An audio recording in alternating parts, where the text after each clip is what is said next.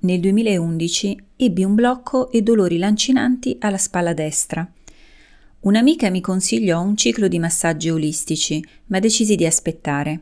Nel frattempo, quasi ogni notte, la mia anima aveva cominciato a viaggiare in astrale e si trovava con altre provenienti da tutto il mondo, all'inizio per apprendere e in seguito per promuovere un lavoro energetico sulla Terra.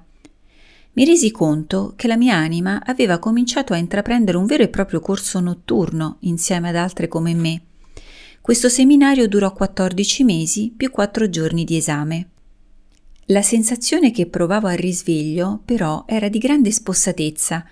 Mi sentivo come se avessi fatto un viaggio lontanissimo ai confini più estremi dell'universo, o come se avessi assistito a eventi estremamente scioccanti.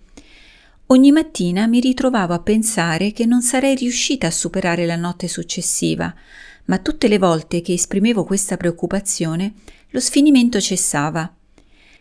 Al ritorno dalle missioni mi vedevo sdraiata insieme ad altre anime su lettini avvolti da una luce blu-azzurra che rigenerava dalle fatiche.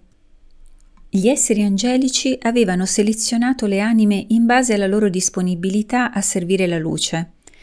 Le anime a loro volta dovevano esprimere la loro volontà a prendere parte al programma e, dopo essere state istruite e attivate energeticamente, sarebbero state assegnate in gruppo alle missioni.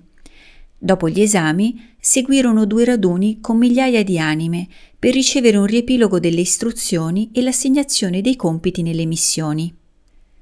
Il primo compito che intrapresi fu in Nord Europa.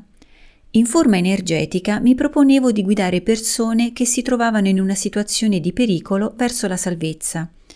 Ciò avveniva attraverso suggerimenti dati al loro inconscio sotto forma di intuizioni su come comportarsi o di parole di conforto. Anche a me in passato era capitato di provare questa sensazione di supporto e ora comprendevo il perché.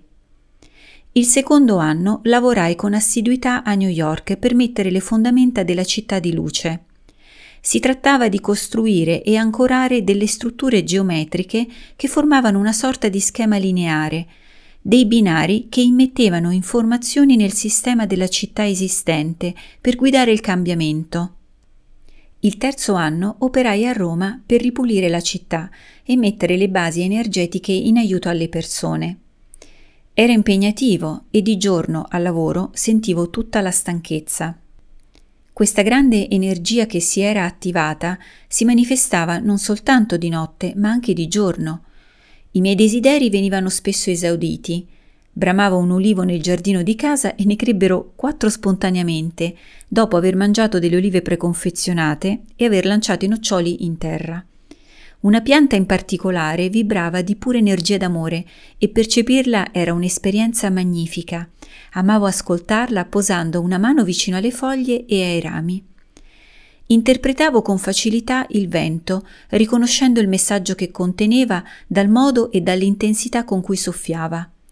Leggevo le nuvole e percepivo le informazioni contenute nel mare quando vi immergevo le mani. Avvertivo i terremoti prima che questi si manifestassero, a volte con qualche giorno di anticipo, altre con qualche ora.